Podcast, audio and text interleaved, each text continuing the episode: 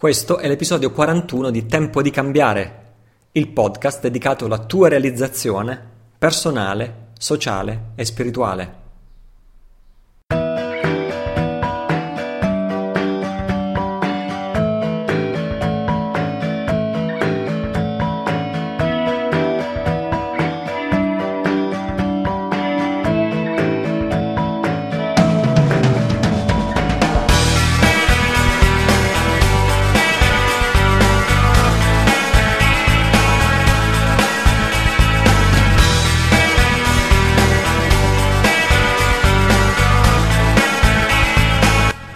Sono Italo Cillo, questo è il mio podcast www.italocillo.it è l'indirizzo base dove sono archiviati tutti gli episodi.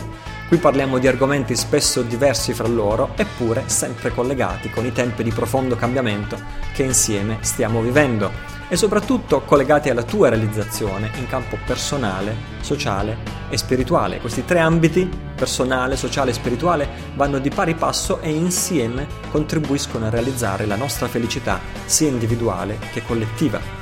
Consiglio sempre di scaricare questo audio sul tuo smartphone, iPod, lettore MP3 così lo puoi ascoltare mentre fai altro, specie cose non impegnative come passeggiare, spostarti in auto, fare servizi di casa e così via, in modo che puoi trasformare i tempi morti in tempi utili, piuttosto che nervosirti ascoltandolo seduto davanti al computer perché nel frattempo giustamente vorresti fare altro. Ieri sera ho tenuto una teleconferenza riservata ai partecipanti dell'incontro di Senigallia del 3-6 aprile prossimi. È stata una sorta di teleconferenza di preparazione basata sulle domande dei partecipanti. Le domande sono state tantissime, tanto che ne sono uscite altre tre ore di registrazione più o meno come è successo due episodi fa di questo podcast, cioè l'episodio numero 39. Di queste tre ore ho voluto estrarre circa 50 minuti per proporli a te e agli altri ascoltatori di questo podcast. Da un lato ho risposto anche ad alcune domande fatte non da iscritti al corso, ma pescate fra le innumerevoli domande per il podcast che arrivano tramite il modulo italocillo.it slash domande.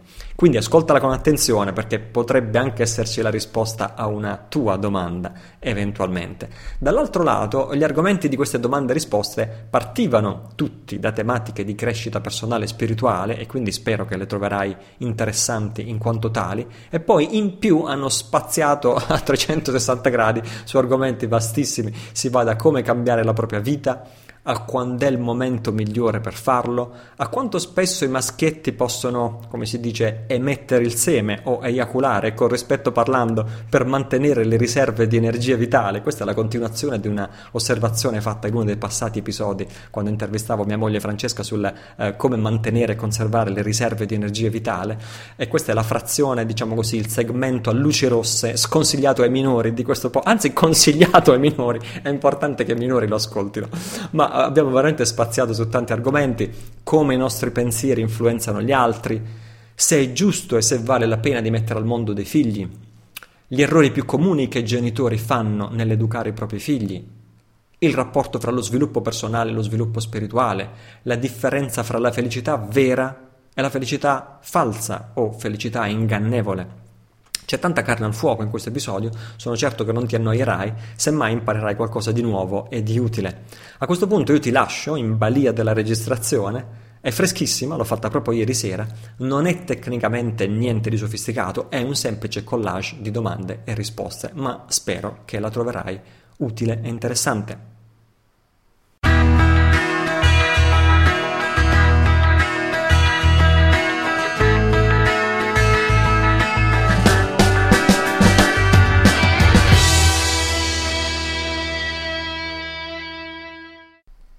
Andiamo nel frattempo alla domanda successiva.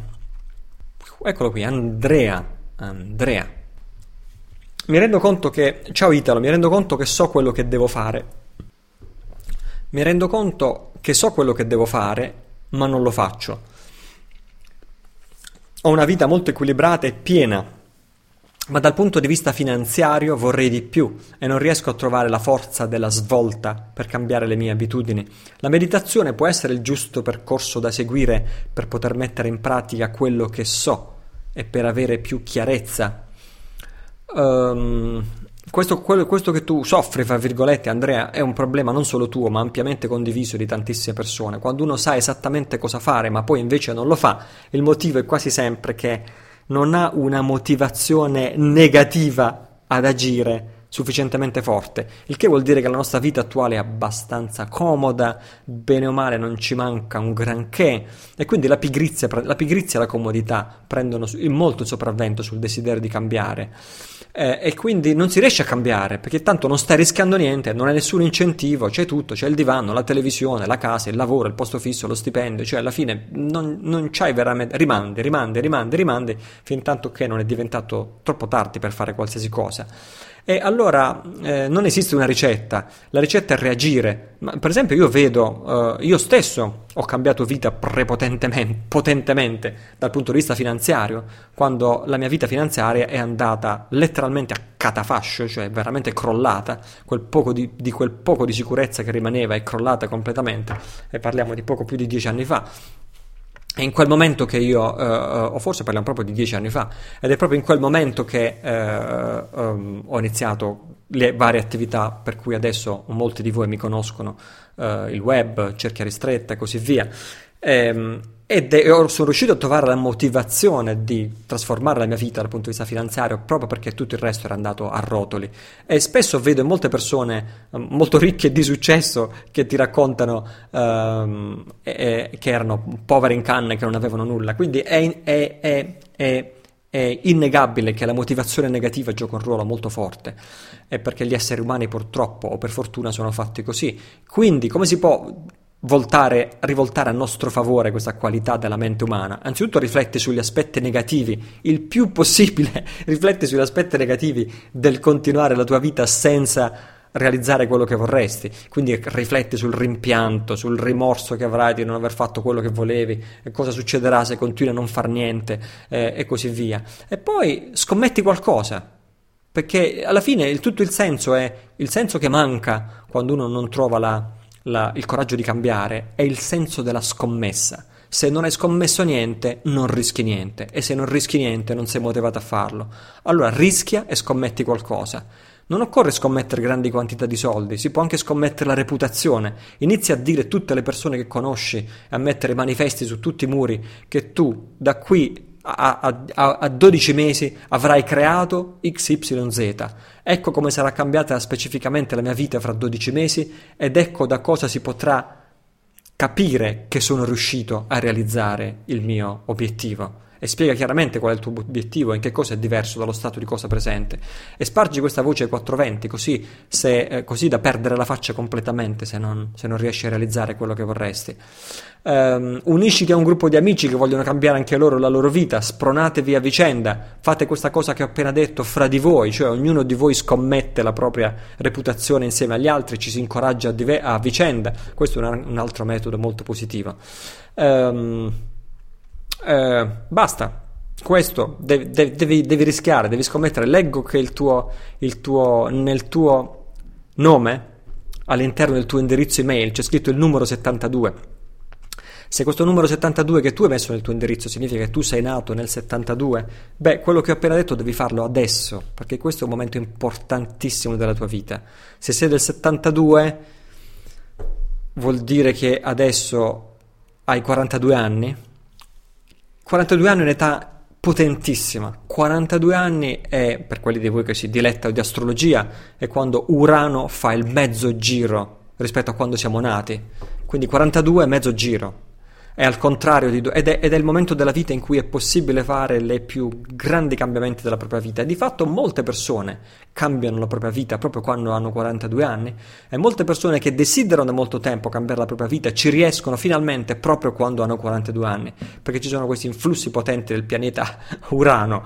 E quindi se vuoi farlo, Andrea, è adesso che lo devi fare, non rimandare neanche un mese metti, tutto, uh, metti tutta la tua reputazione, metti tutto il tuo sforzo, metti tutte le tue chip in un'unica scommessa e, e farlo adesso.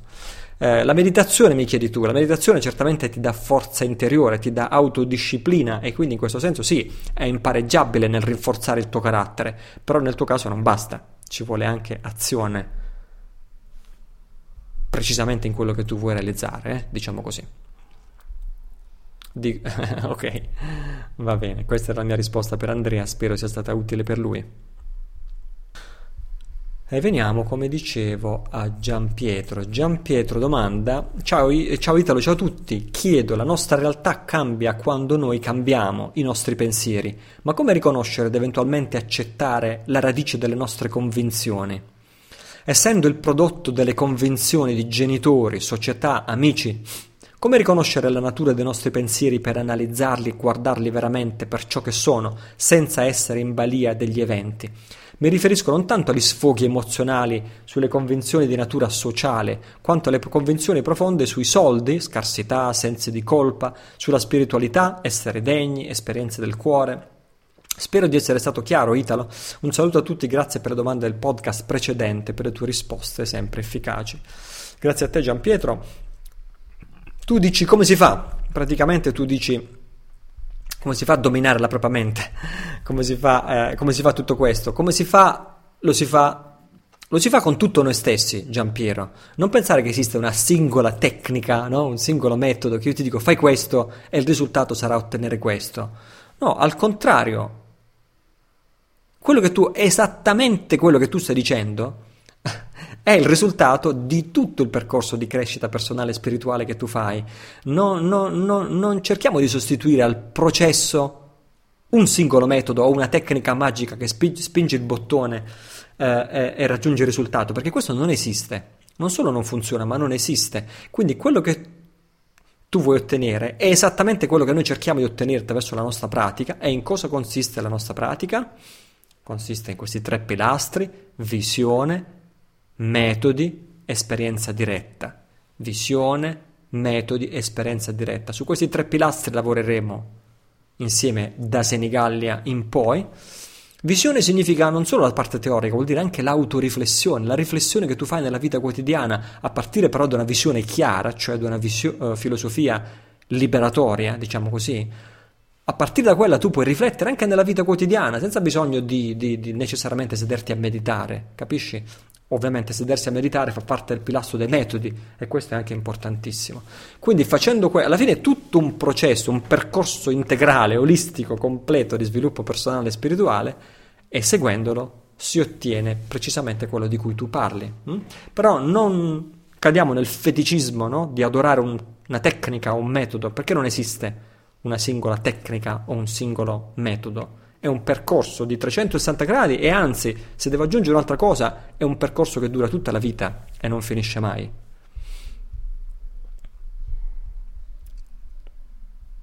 La domanda successiva è di Fabrizio. Ciao Italo, è la prima volta che ti scrivo, benché ti seguo da parecchio tempo e nonostante sia un affezionato ascoltatore del tuo podcast, che seguo assiduamente fin dal primo episodio. Quindi, poiché non l'ho fatto prima, lo faccio adesso. Ti ringrazio dal profondo del mio essere per la tua straordinaria opera divulgativa. Ascoltandoti ho rafforzato alcune mie convinzioni. Ho imparato a vedere altri argomenti sotto un diverso punto di vista e penso in generale di aver cresciuto il mio bagaglio culturale e personale. Grazie a te, Fabrizio. Detto questo, vengo alla mia domanda. Ascoltando l'intervista che hai fatto alla tua dolce metà, sarebbe la metà migliore cioè di me, cioè Francesca, è sorto in me un interrogativo. Francesca, fra le altre cose, ha detto che ognuno di noi è dotato di una propria energia vitale, che questa va esaurendosi con il passare del tempo, a fronte di comportamenti alimentari e non sbagliati. Ha detto anche che recuperare l'energia vitale andata perduta è molto difficile se non impossibile. Ora, essendo io una persona affascinata dalle potenzialità inespresse della nostra mente e del nostro spirito, mi chiedevo se una costante pratica meditativa e più in generale un lavoro di costante applicazione nello sviluppo delle potenzialità mentali e spirituali inespresse non potesse ovviare a questa problematica. Mi piacerebbe sapere cosa ne pensi in virtù della tua vasta esperienza spirituale. Ancora grazie e un abbraccio Fabrizio. Fabrizio assolutamente sì.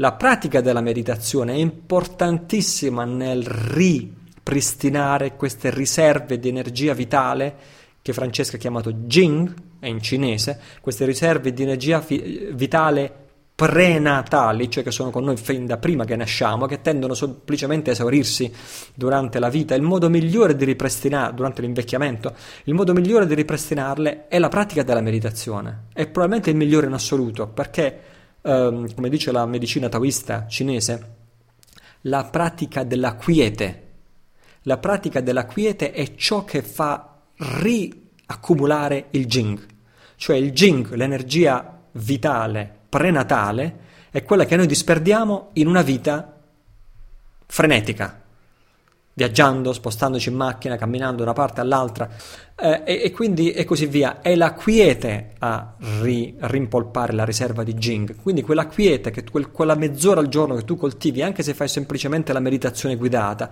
per il tuo Jing è importantissimo e tu lo sai. Perché quando ti fai meditazione per una settimana ti senti bene, equilibrato, come non mai, e tu lo sai, già te ne sei accorto. Ma attenzione, c'è anche una seconda domanda di Fabrizio che ha fatto subito dopo, e la vado a leggere se la trovo, che è questa qua, PS, alimentazione consapevole. Scusa Italo, dimenticavo una cosa. Francesca ha detto anche, parlando sempre dell'energia vitale prenatale, cioè del Jing, che essa ha molto a che fare con l'attività sessuale, cioè che tanto più elevata molteplici eiaculazioni, tanto più l'energia vitale va disperdendosi. Al che mi è venuto in mente un pensiero che a prima vista potrebbe sembrare veniale. Ma riflettendoci bene, tanto veniale non è. Se così fosse, ho pensato Rocco Siffredi. Aspetta, se così fosse, ho pensato, Rocco Siffredi dovrebbe essere sulla sedia a rotelle. Spero tu voglia affrontare anche questo particolare. E io, Fabrizio, lo affronto molto volentieri, anche perché eh, eh, lasciamo perdere la persona specifica che può dipendere dalla persona specifica, dalla sua costituzione, dalla, dalla, dalla, da, da, dalla sua storia, dalla, forza del suo fisico, da, dalla, forza prenatale che lui ha acquisito. Non tutti acquisiamo la stessa forza prenatale al momento della nascita. Eh, e, comunque, e comunque certi danni, anche se non sono apparenti, si pagano e anche gravemente in età avanzata, caro Fabrizio, anche se non sono visibili subito, si pagano fortemente in età avanzata. Comunque rispondo volentieri alla tua domanda perché i, i maestri taoisti hanno una prescrizione o un'indicazione molto precisa a questo proposito. È vero, l'energia prenatale è strettamente il Jing, è l'energia prenatale è strettamente collegata al seme nell'uomo, cioè quindi più l'uomo sperpera il seme, cioè eiacula durante l'azione, l'atto sessuale, perché si può avere un atto sessuale sano e completo completo anche senza eiacolare, se, eh, per chi non lo sapesse. Eh, e comunque i maestri taoisti hanno, hanno, hanno elaborato una, una, una, formula matematica molto semplice per capire quanto spesso, eiac- quanto spesso puoi eiacolare per conservare la tua energia vitale in base agli anni che hai, perché non è lo stesso per un ragazzino di 19 anni e, e per un vecchio di 79 anni. Quindi loro bisogna prendere la tua età espressa in anni e poi fare meno 7 diviso 4. Allora, facciamo un esempio. Supponiamo che tu hai 19 anni. Devi fare meno 7 diviso 4. 19 meno 7 fa 12. 12 diviso 4 fa 3. Vuol dire che quando hai 19 anni, 3 è il numero di giorni di intervallo che tu devi avere fra un'eiaculazione e la successiva in altre parole puoi eiaculare ogni tre giorni, per mantenere inalterata la tua energia Jing prenatale. Ovviamente, se tu vuoi accrescere questa tua energia vitale prenatale, farai passare un tempo maggiore di tre giorni, così facendo accrescerai la tua energia e viceversa, se tu vuoi diminuire la tua energia vitale, sarai libero di eiaculare più spesso. Facciamo un altro esempio: a 39 anni, vedi già come cambia. 39 anni meno 7 fa 32. 32 diviso, 32 diviso 4 fa 16 e poi 8. Quindi a 39 anni già non è più ogni 3 giorni, ma è ogni 8 giorni. E così via. E, e quindi questo per dirti, così potrai eh, facilmente ricavarti il numero importante per te. Ora, detto questo, dopo aver letto la tua domanda che mi ha fatto ridere tantissimo, sono andato anche a cercarmi una foto recente di Rocco Siffredi. E, lo, e, non ti dico quante foto interessanti ho trovato, ma a parte questo, in una foto recente di, di, di Rocco Siffredi ho trovato una persona che ha due anni meno di me, perché ho visto che è nato nel 64, ha due anni meno di me ed è prat- praticamente ha perso quasi tutti i capelli. E i capelli sono collegati all'energia dei reni, non i reni organo fisico come diciamo noi occidentali, ma i reni, loro dicono la bassa schiena è la sede del Jing, soprattutto il Jing prenatale, la bassa schiena chiama tutta zona dei reni. Quindi è una persona che con due anni meno di me praticamente ha, mh, ha pochissimi capelli, gli sono rimasti e ha delle occhiaie nere da fare spavento. Quindi come vedi caro Fabrizio, mi dispiace di dire questa cosa, mi dispiace per il povero Rocco Siffredi, però non esistono danni che non si pagano. Ora, va bene, questo per rispondere alla tua domanda. E, eh, ovviamente ci vuole, eh, come posso dire, io ti ho dato l'indicazione, poi tu ne farai quello che vuoi. Ogni persona è diversa, ognuno è giusto che trovi la sua, la sua, la sua, le indicazioni che sono giuste per sé. La domanda successiva è di Francesco, a cui vanno i miei saluti. Ciao maestro, dice Francesco, in cosa i miei pensieri possono influire sugli altri esseri umani? In che modo posso farlo? Ne parlerai a Scapezzano? Esistono, non so, preghiere, meditazioni particolari? Ce le insegnerai all'incontro? Ok Francesco, in cosa i tuoi pensieri possono influire sugli altri esseri umani? In tutto, senza eccezioni, in tutto. Se i tuoi pensieri sono confusi, vedrai che dopo un po' tutte le persone intorno a te vanno in confusione. Se tu sei, immagina che sei su un posto ristretto, so, un posto di lavoro dove siete tu e altri 5-6 colleghi, tu sei nervoso, frettoloso, inizi a fare le cose in maniera maldestra, vedrai che tutto questo nervosismo si sparpaglia intorno a te. Tu sei arrabbiato? Eh, eh tutti diventeranno nervosi intorno a te. E, e, a proposito di rabbia, sapete quegli esperimenti scientifici sulla memoria dell'acqua, no? Se tu urli arrabbiato parolacce contro un bicchiere prim- eh, pieno d'acqua, quando si fa la cristallizzazione di quel bicchiere d'acqua, cioè si vede in altre parole le molecole dell'acqua che forma assumono una volta che vengono cristallizzate attraverso il freddo, eh, queste, mon- queste molecole assumono forma forme completamente diverse, cioè super armoniche se tu sussurri all'acqua parole d'amore, incredibile ma vero, e invece forme orribili, disorganizzate, brutte a vedersi se tu uh, uh, urli parole di odio all'acqua. Quindi, oh, non urli, anche se solo dai dei pensieri di odio, senza neppure pronunciarli. Eh, quindi i tuoi pensieri alterano la struttura molecolare, o perlomeno la forma molecolare dell'acqua. E quindi cos'altro vuoi che ti dica? Se noi siamo fatti per l'80% di acqua il nostro corpo, puoi immaginare le conseguenze dei pensieri degli esseri umani sull'acqua di cui noi siamo fatti, no? Quindi ogni pensiero scava un, scava una traccia nel nostro essere, nella totalità del nostro essere, ogni pensiero degli altri e così facciamo noi con gli altri. Non c'è da meravigliarsi se le persone si capiscono a distanza o se uno è nervoso tutti diventano nervosi, al contrario, quando tu sei, i tuoi pensieri sono virtuosi e tu sei di buon esempio, questo arriva agli altri. Gli altri eh, si rasserenano, diventano ispirati dalla tua presenza, diventano ispirati dal tuo buon esempio, ti rispettano, eh, eh, si comportano meglio e così via. O se tu hai pensieri di serenità e compassione, questo arriva arriva agli altri, gli altri si eh, rilassano, Co- così come anche i tuoi pensieri di entusiasmo, gli altri saranno, avranno piacere di starti vicino. O se tu hai quella forma di saggezza che è una specie di leggerezza dove non prendi le cose della vita come dei drammi, delle tragedie, stai sempre a creare il veleno su tutto, no? Eh, eh, eh, anche questo gli altri se ne accorgono e sarà piacevole stare con te e anche loro acquisiranno uno, uno stato mentale spazioso e, rila- e rilassato. Quindi su questo non c'è dubbio. Come si fa? Vale la risposta di prima. Non esiste una singola tecnica che faccia questo, ma è tutto il tuo percorso spirituale basato su visione, metodi ed esperienza che ti porterà a realizzare questo. Um, ovviamente una, pri- una, prima profonda trasformazione dei tuoi pensieri già la porta alla meditazione guidata, no? E poi c'è tutto quello che imparerai a Senigallia. E quindi, Francesco, grazie per la tua domanda. Passo alla successiva. Ok, la domanda successiva invece, dove dicevo, è di Giulio. Vorrei cogliere come spunto di partenza l'emozione provata nell'ascolto di una domanda e relativa risposta alla teleconferenza del 6 marzo. La suddetta verteva sulla titubanza di una persona a partecipare perché rammaricato in quanto non avrebbe potuto coinvolgere la propria famiglia. Premetterò che anch'io, come molti del resto, rinuncerò per quattro giorni alla loro vicinanza fisica, ma con il fervente desiderio e la chiara certezza di partecipare per crescere in me una sempre maggiore consapevolezza che porterà i suoi buoni frutti. La mia famiglia è composta anche da due bambine ai primissimi anni scolari e voi direte, beh, che c'entra?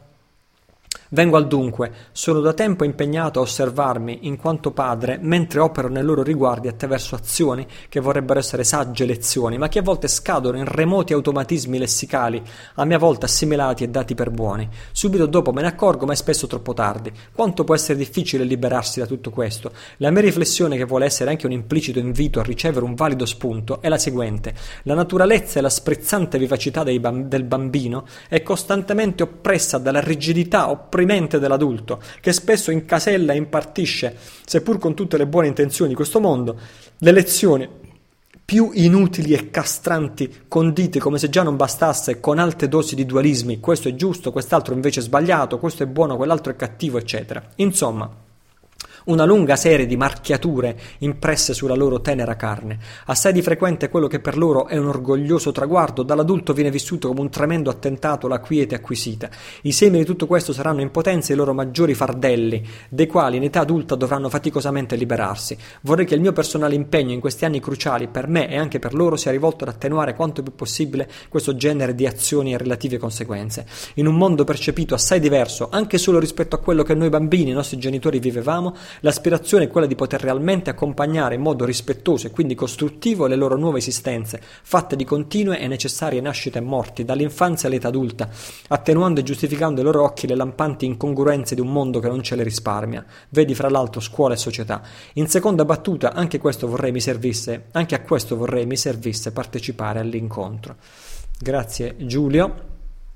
Eh, Giulio, però, sì, molto bene, dici molto bene, sollevi dei punti eh, eh, tutti molto importanti. Che, che, ti voglio dire? Ti voglio dire che il cammino dell'uomo in, su questa terra è precisamente questo, è precisamente quello che tu hai descritto, cioè attraverso un processo della società, di condizionamento della scuola e perfino dei genitori, di noi genitori, anche se siamo, come tu hai detto, i migliori genitori di questo mondo, li costringiamo su un binario dualistico i nostri figli, ma perché è lo stesso linguaggio. Se io parlo con te, già vedi le parole che uso. Io parlo con te. Il linguaggio è dualistico, cioè quindi non appena si parla e si comunica fra esseri umani si crea il dualismo nella nostra mente. Questo è il cammino dell'uomo. Se l'uomo fosse destinato a restare nel non dualismo, non rinascerebbe rimarremmo nelle terre pure di Buddha, rimarremmo nella, rimarremmo nella dimensione della pura consapevolezza non duale o dello spirito se preferisci. Mm? Siamo tornati qui da una. siamo apparsi dalla, da quello che noi buddisti chiamiamo il Dharmakaya o, la, o la, l'assoluto non duale. L'assoluto non duale, siamo venuti qui in questo regno del dualismo se no non saremmo rinati, e siamo venuti per sperimentare il dualismo, se no non saremmo rinati, e siamo venuti per dividere la nostra mente in questa maniera e poi realizzare la riunione, cioè il non duale. Altrimenti non sarebbe una realizzazione. Se non avessimo mai perso l'intuizione o l'esperienza non duale, la realizzazione non sarebbe una realizzazione, non, saremmo, non, mai, non saremmo mai cambiati, quindi non ci sarebbe mai stato nulla, né una caduta né una rinascita. Quindi il genitore non può esimersi o astenersi dal guidare il figlio nella via del dualismo. L'importante è che cerchi dopo il genitore anche l'accompagnato sulla via del non dualismo. Però iniziamo. Il dovere numero uno dei genitori è quello di, secondo me non ce ne sono altri più importanti, il più importante di tutti è quello di dare, trasmettere forza, autostima e fiducia in se stessi nei bambini. Pensare che certo, sì, lo puoi fare. Da grande vuoi fare il pilota di Formula 1? Fantastico, io ti aiuterò. Da grande vuoi fare Superman? Molto bene, ci metteremo insieme e io ti aiuterò a essere Superman, perché se è questo che tu vuoi, io ti voglio aiutare e che ti dico e ti dico che ce la puoi fare. Questo è l'esatto contrario di quello che fanno tanti genitori che dicono ah non dire sciocchezza è impossibile, no?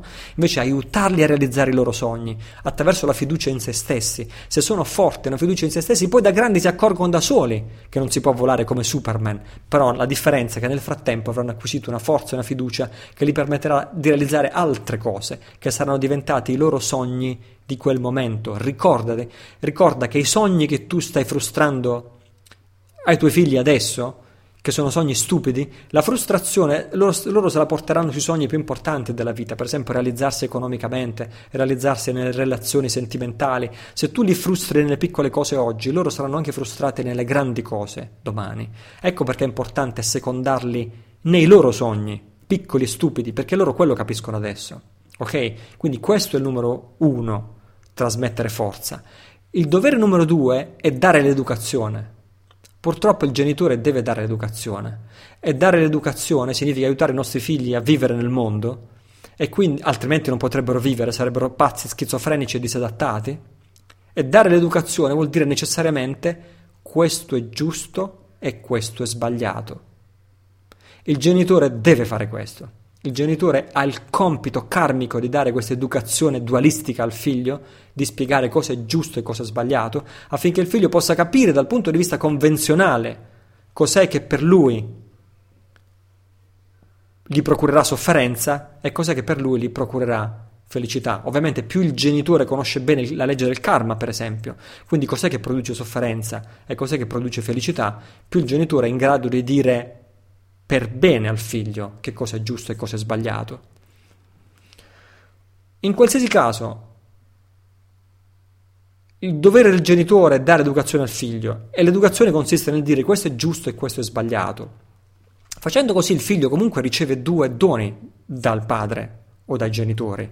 Innanzitutto riceve una struttura di riferimento in cui si può comportare nel mondo insieme agli altri esseri umani civilmente perché un bambino lasciato a se stesso come una scimmia non è capace di comportarsi civilmente nel mondo. Non potrebbe andare a cena con la regina Elisabetta nel palazzo reale e mangiare con le mani dalla scodella della zuppa, no? Quindi avrebbe ricevuto una struttura di riferimento per cui poter vivere nel mondo in maniera civile e questo sarà il primo grande regalo che avrà ricevuto. Il secondo grande regalo che riceverà, e l'altra faccia della medaglia, avrà ricevuto dei blocchi o dei traumi di cui in seguito dovrà liberarsi, perché tutta, l'educa- tutta l'educazione è una forma di trauma, senza eccezione. Ma compito del genitore è somministrare questo trauma al figlio, se no non farebbe il genitore. Poi da grande il figlio dovrà liberarsi di questo trauma, perché questo è il significato dell'essere umani preferibilmente con l'aiuto del genitore stesso. In altre parole, te la faccio invece adesso semplice, semplice, semplice, semplificando il discorso che ho fatto fino adesso, il genitore o i genitori devono essere contemporaneamente amorevoli e severi. Amorevoli perché il figlio senza amore cresce, non cresce, è dimostrato perfino gli animali che gli animali senza amore non crescono o, o crescono malati e crescono infelici. Amore è la cosa più importante, ma anche la severità. Io vedo quei genitori che fraintendono amore, amore, amore, bisogna crescere i bambini con l'amore e la fiducia in se stessi, e poi non, hanno paura di sgridarli o di dargli uno scappellotto sul sedere. Ebbene, io ti dico, nessun, io non, non ho mai visto crescere una persona sana senza uno scappellotto sul sedere. Quando ci vuole, ci vuole. La severità è importante perché il, il, ragazzo cresce sano e forte quando, che, quando riesce veramente a capire che ci sono dei limiti al suo ego strebor, strabordante, debordante. Se il bambino non capisce che il suo ego debordante deve avere dei limiti, quello andrà nel mondo facendo danni se nessuno l'ha mai punito.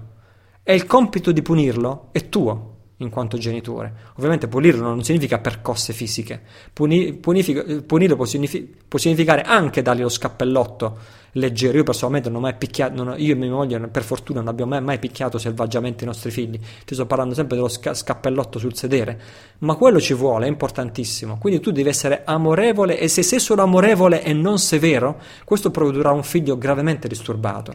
E se sei solo severo e non sei amorevole, questo produrrà un figlio gravemente disturbato.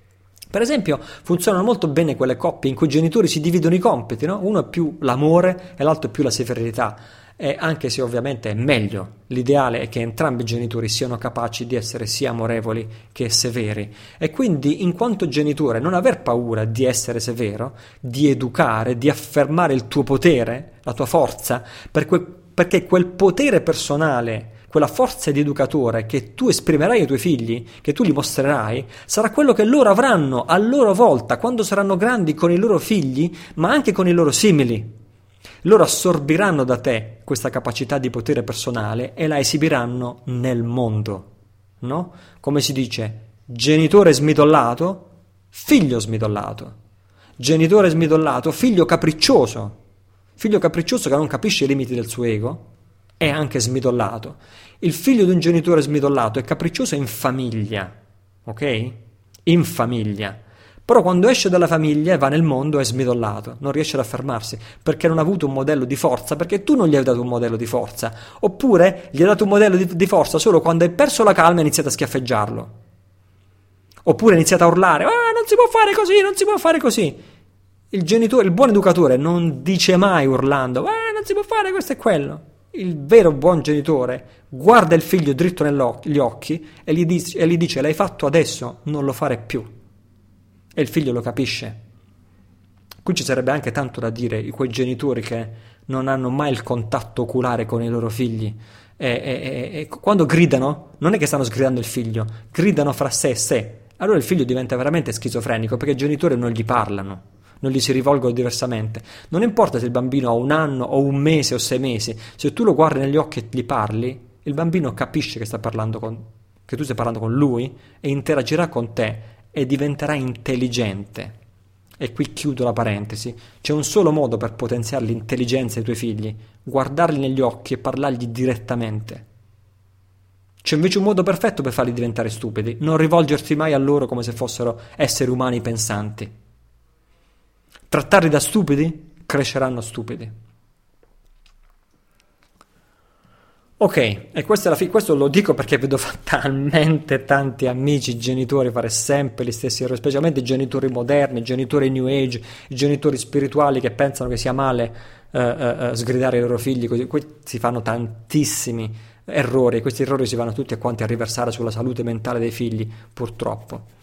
Quindi per quanto riguarda le tue figlie, Giulio ti ho già risposto, incoraggiale, dai sempre la loro fiducia in se stesse, perché la fiducia in se stessa è la cosa più importante, e poi mai, ultimo consiglio non solo a Giulio ma a tutti i genitori, mai soffermarsi sul negativo del mondo quando i figli sono piccoli, come quei genitori che pensano di educare i loro figli che li parlano dello schifo delle scie chimiche, lo, lo, schifo del nuovo ordine mondiale, lo schifo del, della dittatura, tutte le cose che non vanno, delle ingiustizie e così via, e tu parli con tuo figlio perché?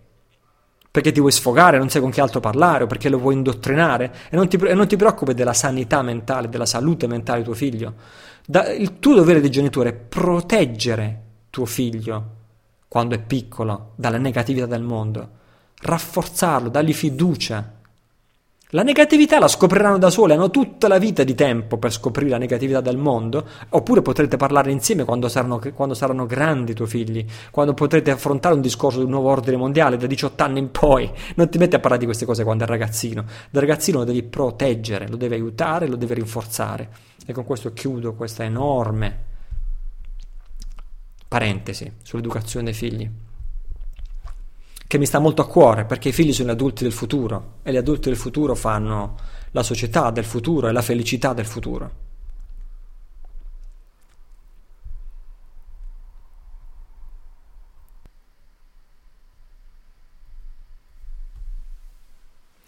Carla domanda se un genitore è stato smidollato, tu ritieni che possa recuperare un figlio di 16 anni?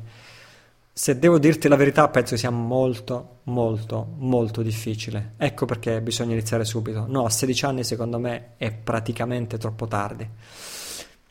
Da un altro punto di vista si potrebbe dire che non è mai troppo tardi, ma ci vorrà, cioè dovrai anni di sofferenza, devi prima cambiare dentro tu, tu genitore profondamente, devi cambiare dentro e devi iniziare a comportarti in maniera tu radicalmente diversa, non, non devi aspettare che il figlio si comporti diverso, diversamente, sei tu che devi comportarti diversamente con tuo figlio, ma anche se tu lo fai, eh, ci saranno comunque dei mesi, se non addirittura degli, addirittura degli anni, che lui continuerà a reagire a te nel vecchio modo in cui tu l'avevi abituato a reagire nei 16 anni precedenti. 16 anni sono tantissimi, 16 anni sono create delle abitudini fortissime.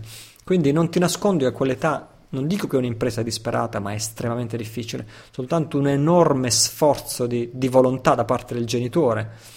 Fra l'altro merita questo sforzo di volontà perché 16 17 anni è veramente l'età più critica, più difficile, dove hanno tanti grilli per la testa i ragazzi e rischi veramente di perderli dalle mani. In quell'età la cosa migliore è non drammatizzare tutte le sciocchezze che fanno, perché 16-17 anni fanno tantissime sciocchezze. Non drammatizzare e pensare quando ne avranno 19, 20, 21, perché già a quell'età diventano molti più maturi e ci potrai parlare.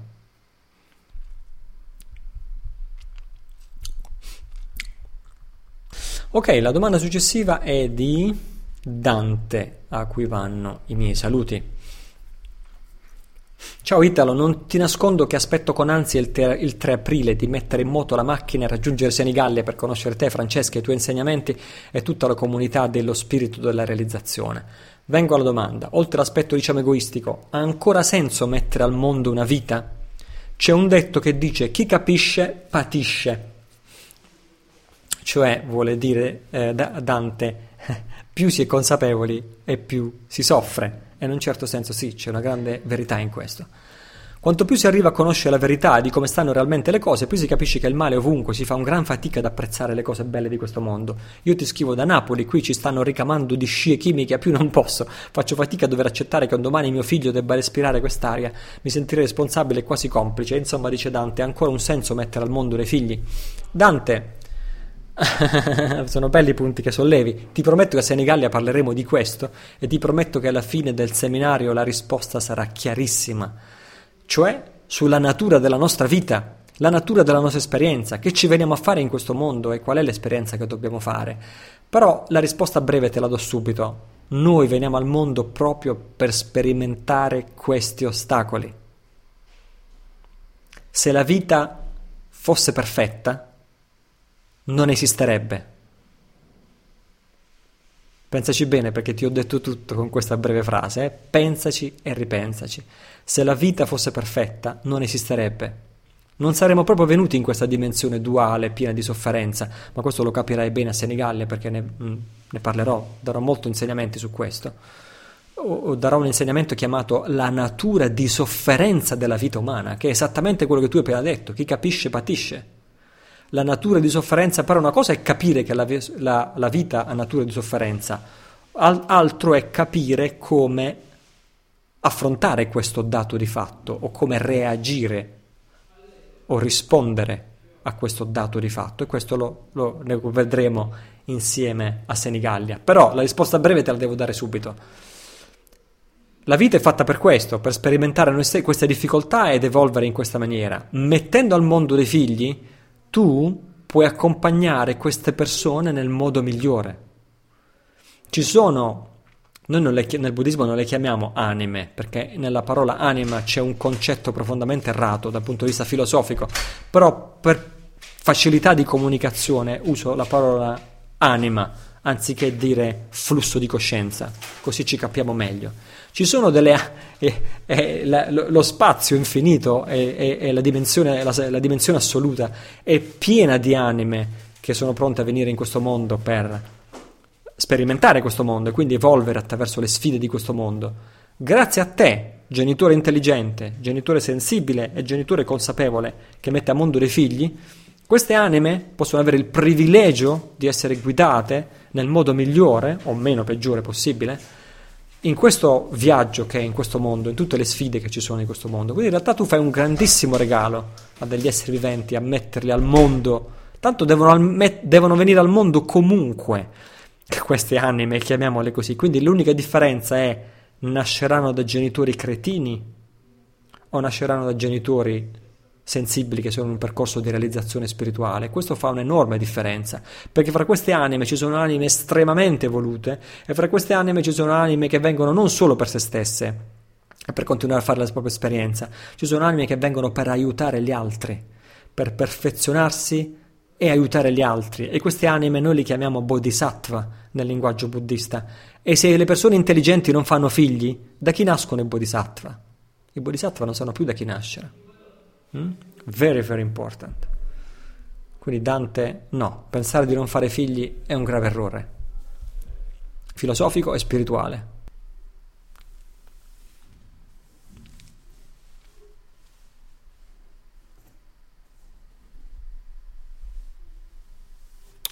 Ok, la domanda successiva è di Ruggero saluti e un abbraccio a Ruggero.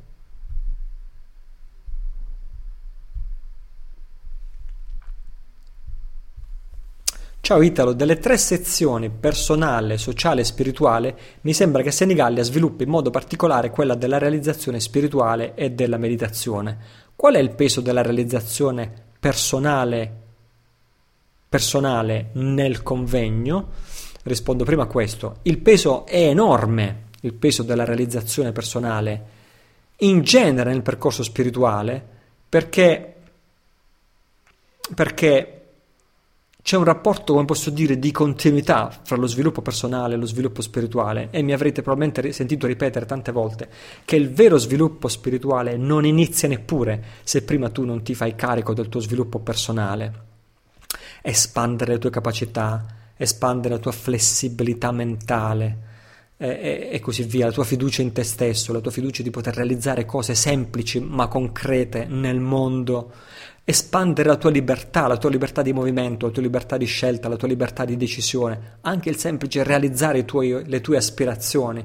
Questo, questo io definisco sviluppo personale ed è quando lo sviluppo personale raggiunge un certo grado di maturità, da quel momento ha senso eh, continuare a, a, a, col percorso di sviluppo spirituale, perché vengono uno dopo l'altro, altrimenti il, lo sviluppo spirituale rischia di diventare un surrogato e una fuga dallo sviluppo personale o rischia di diventare soltanto una forma di credo, una fede in cui tu credi in qualcosa, ma quel qualcosa in realtà tu stesso non stai trasformando la tua vita concretamente con quella cosa perché è soltanto una, una fede astratta o magari una moda orientale, magari molte persone hanno attaccamento alle forme esteriori dell'Oriente, del buddismo tibetano e così via, no? Quindi prima o anche insieme si possono fare questi due, l'aspetto personale e l'aspetto spirituale vanno di pari passo.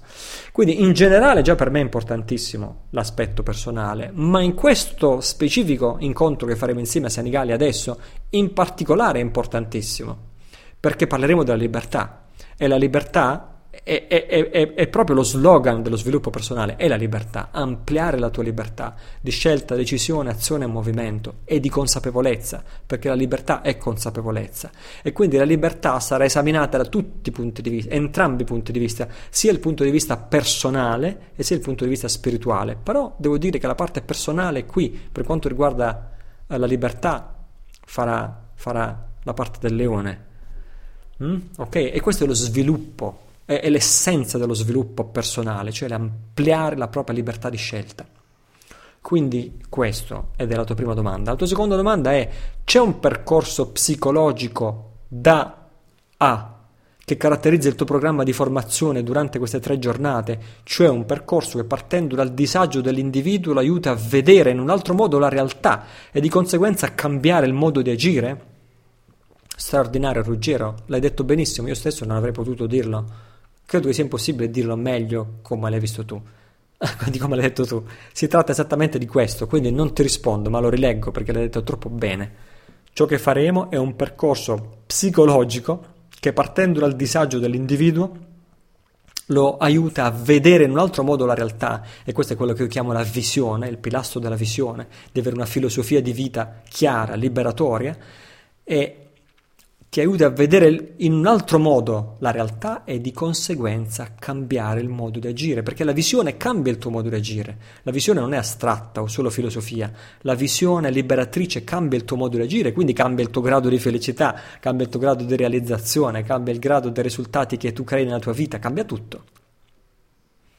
E quindi grazie per averlo espresso così bene. Sì, è proprio questo che faremo. La domanda successiva è di Michele. Anche qui abbiamo pare... Mi fate poi un accenno in diretta che la mia voce si riesce a sentire, sì? Perché ancora una volta vedo il mio segnalatore è muto. Ok, thank you very much. Ok, eh, la domanda è di Michele, che potrebbe essere potenzialmente lo stesso Michele che è qui con noi in diretta, ma potrebbe anche non esserlo. Ciao Italo, sono Michele da Bergamo e ho 21 anni. Ti scrivo per fare. Che bello, che bello avere un 21enne a Senigallia. Ti scrivo per farti delle domande sulla felicità e sul cambiamento. Una è una domanda buona, le altre due sono un po' cattive. bello, mi piacciono le cattive. Allora, una è felici- rispondo una alla volta, eh, per semplicità. Uno, felicità. Visto che ci insegni amore uguale desiderio che gli altri siano felici, saggezza uguale capacità di essere felici, se non sbaglio, allora qual è la definizione di felicità? Hai altre definizioni da darci, magari di gioia? Sono definizioni che sembrano scontate e inutili, ma sono proprio questi concetti semplici e fondamentali alle quali ci aggrappiamo nei momenti difficili. Esatto. Uh, uh, uh, la felicità, Michele, è, fra l'altro l'ho detto anche nella, in teleconferenza, ho risposto proprio a questa domanda, o una molto simile. La felicità è l'aspirazione ultima di tutti gli esseri viventi. come dicevo nella teleconferenza, se io ti chiedo ma tu perché desideri questo? Tu mi diresti per questo, questo e quest'altro. Io ti chiedo a sua volta perché desideri questo?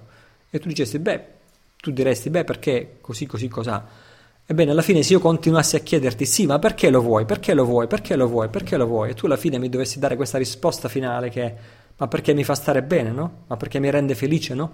Quindi quella felicità è quella qualcosa finale che è difficile da definire, ma è l'aspirazione finale, l'aspirazione ultima di tutti gli esseri viventi, che è immaginata da noi altri esseri viventi come qualcosa di durevole, come se ottenendo una situazione favorevole, quella felicità che otteniamo durerà, idealmente durerà per sempre, il che è impossibile. Ora, a Senigallia tu imparerai proprio questo, perché parleremo proprio di questo, parleremo proprio di felicità. Imparerai che il significato che noi diamo alla felicità è falso, erroneo, perché quella che noi chiamiamo felicità è la momentanea interruzione del desiderio precedente. Tu desideri tanto una cosa, desideri tanto una cosa e quel, che il non averla ti fa stare male. Quando ce l'hai, tu dici felicità. Adesso sì che sono felice e invece no, quella non è vera felicità dice l'insegnamento di liberazione, quella è la momentanea interruzione della sofferenza precedente del desiderio che a te sembra felicità. È talmente vero che non è felicità che dopo un poco svanisce da sola. 24, 48 ore, neanche tu lo sai perché, ma anche se ottieni la cosa più bella del mondo, dopo 24-48 ore smette di darti felicità, perché non era felicità. Però al tempo stesso è il desiderio più profondo di tutti gli esseri, anche se, sebbene sia un'idea falsata, è il desiderio più profondo di tutti gli esseri ed è talmente il desiderio più profondo di tutti gli esseri che quando noi defini- definiamo amore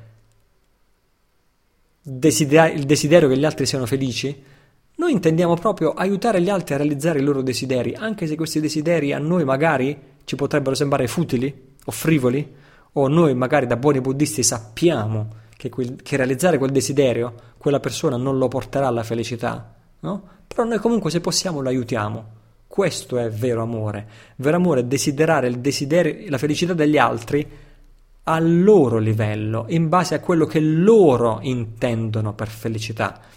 Meno queste persone sono evolute, più daranno alla felicità un significato materiale.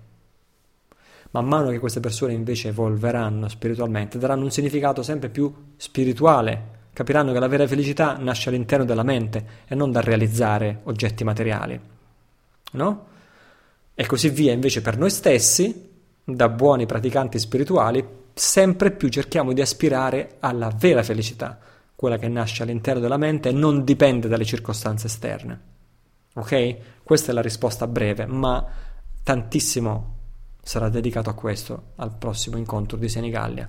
La seconda domanda di Michele come ben sappiamo, la gioia è un turbo potentissimo sia alla crescita personale che alla crescita spirituale ed è la caratteristica principale del sentiero Vajrayana. Molto bene, hai ascoltato molto attentamente la mia risposta sulla gioia, sui, sui, sugli otto incontri, eccetera, eccetera. D'altronde quella è la domanda che tu stesso avevi posto nella teleconferenza. Quindi mi fa piacere che tu abbia fatto talmente tanto tesoro della, della risposta. In effetti sì, la gioia è collegata al, eh, al sentiero Vajrayana o del Tantra.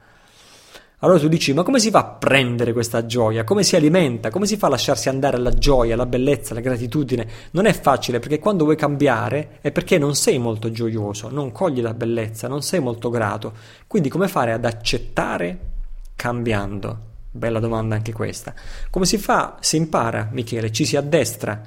Tutto il nostro percorso consiste in questo, nell'addestrarsi a fare questo. Tutta la visione, no?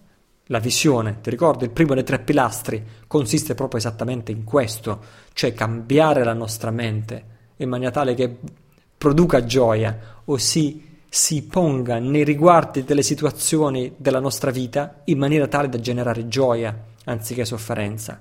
Poi in particolare all'interno della visione ci sono insegnamenti molto specializzati, come tu giustamente hai detto la gratitudine o questo speciale eh, insegnamento chiamato Lojong, che si chiama trasformazione del pensiero, che insegnerò più avanti in questo ciclo di otto incontri, è esattamente questo, ti insegna esattamente a fare questo, generare gioia in ogni istante.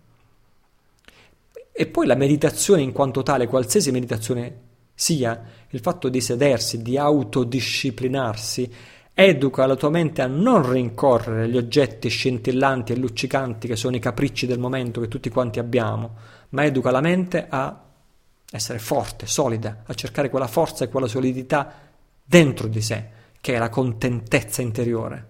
Quindi anche la meditazione in quanto tale, in genere, qualsiasi meditazione ti aiuta in questo. Poi in particolare la meditazione vajrayana, come tu fai notare, è basata proprio su questo, sul generare gioia e trasformare questa gioia. L'ultima parte del tuo, della tua domanda dici come faccio a accettare e cambiare? Esatto, ma tu se ci pensi bene puoi cambiare solo qualcosa che accetti, nel senso che lo riconosci e nel senso che te ne assumi la responsabilità. Se tu supponi, ti faccio un esempio così più facile da capire, come fai a cambiare la tua situazione economica se tu sei povero, pensando che, non accettando che tu sei povero, rifiutando il fatto che tu sei povero, non assumendotene la responsabilità e dicendo che è tutta colpa del governo, che è tutta colpa delle ingiustizie sociali, che tu non ci puoi fare niente. Con questa filosofia è impossibile creare abbondanza, prosperità e guadagnare più soldi. Non ti dico che è difficile, ti dico che è impossibile.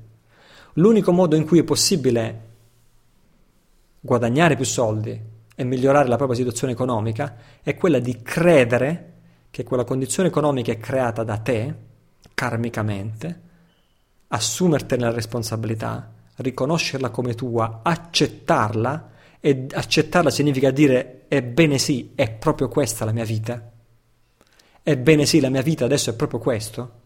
E la responsabilità è anche mia, cioè delle mie azioni, decisioni e comportamenti precedenti.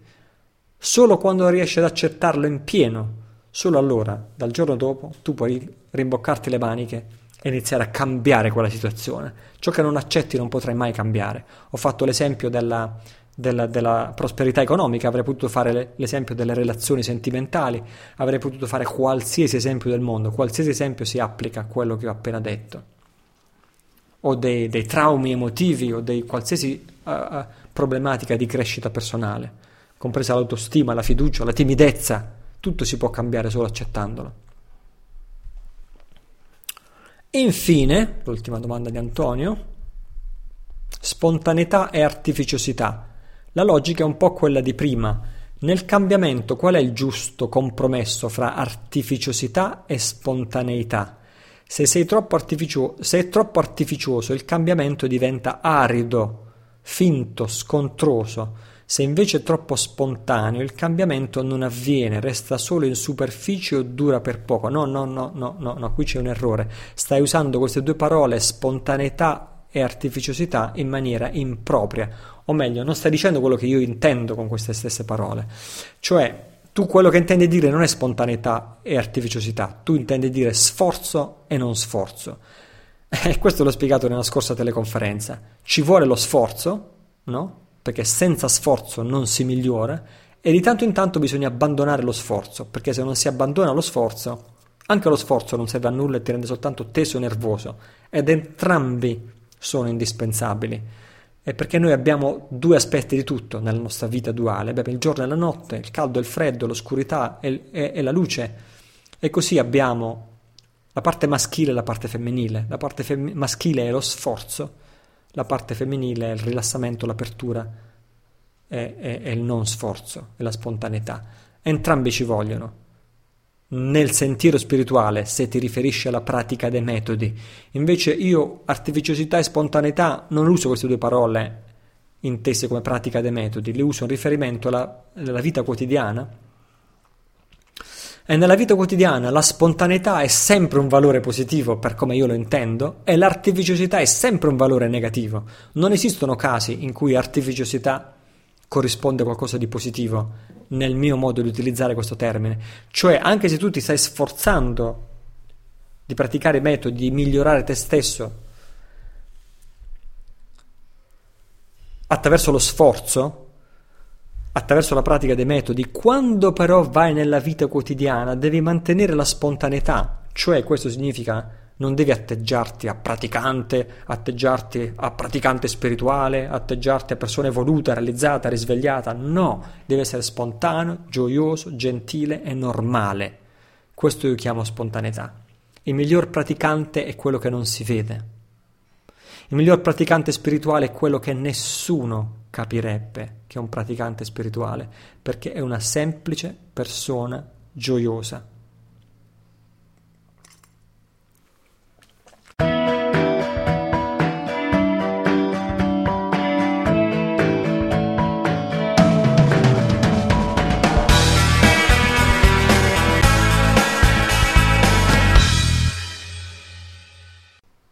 Così, eccoci arrivati alla conclusione. Ti ricordo di farmi le tue domande su qualsiasi argomento vorresti che io trattassi in questo podcast e trovi il, for, il, forma, il, il modulo apposito su www.italocillo.it slash domande. Ovviamente vieni a farmi visita, visita sul sito www.italocillo.it è il blog in cui pubblico i miei articoli originari originali e altre risorse interessanti due o tre volte alla settimana di solito, adesso un pochettino meno perché come dicevo la scorsa volta sto per partire per un periodo in Italia dove sarò anche impegnato per eh, il seminario di Senigallia. Ricordo che puoi iscriverti al podcast tramite iTunes e se scarichi questo podcast via iTunes per favore aggiungi il tuo voto o giudizio perché questo aiuta tantissimo a rendere il podcast visibile a chi ancora non lo conosce. Il passaparola è sempre di grande aiuto, puoi dire ai tuoi amici che possono scaricare tutti gli episodi precedenti del podcast su www.italocillo.it. Questo è Tempo di cambiare, il podcast dedicato alla tua realizzazione personale, sociale e spirituale. Io sono Italo Cillo, sii felice, ci risentiamo nel prossimo episodio.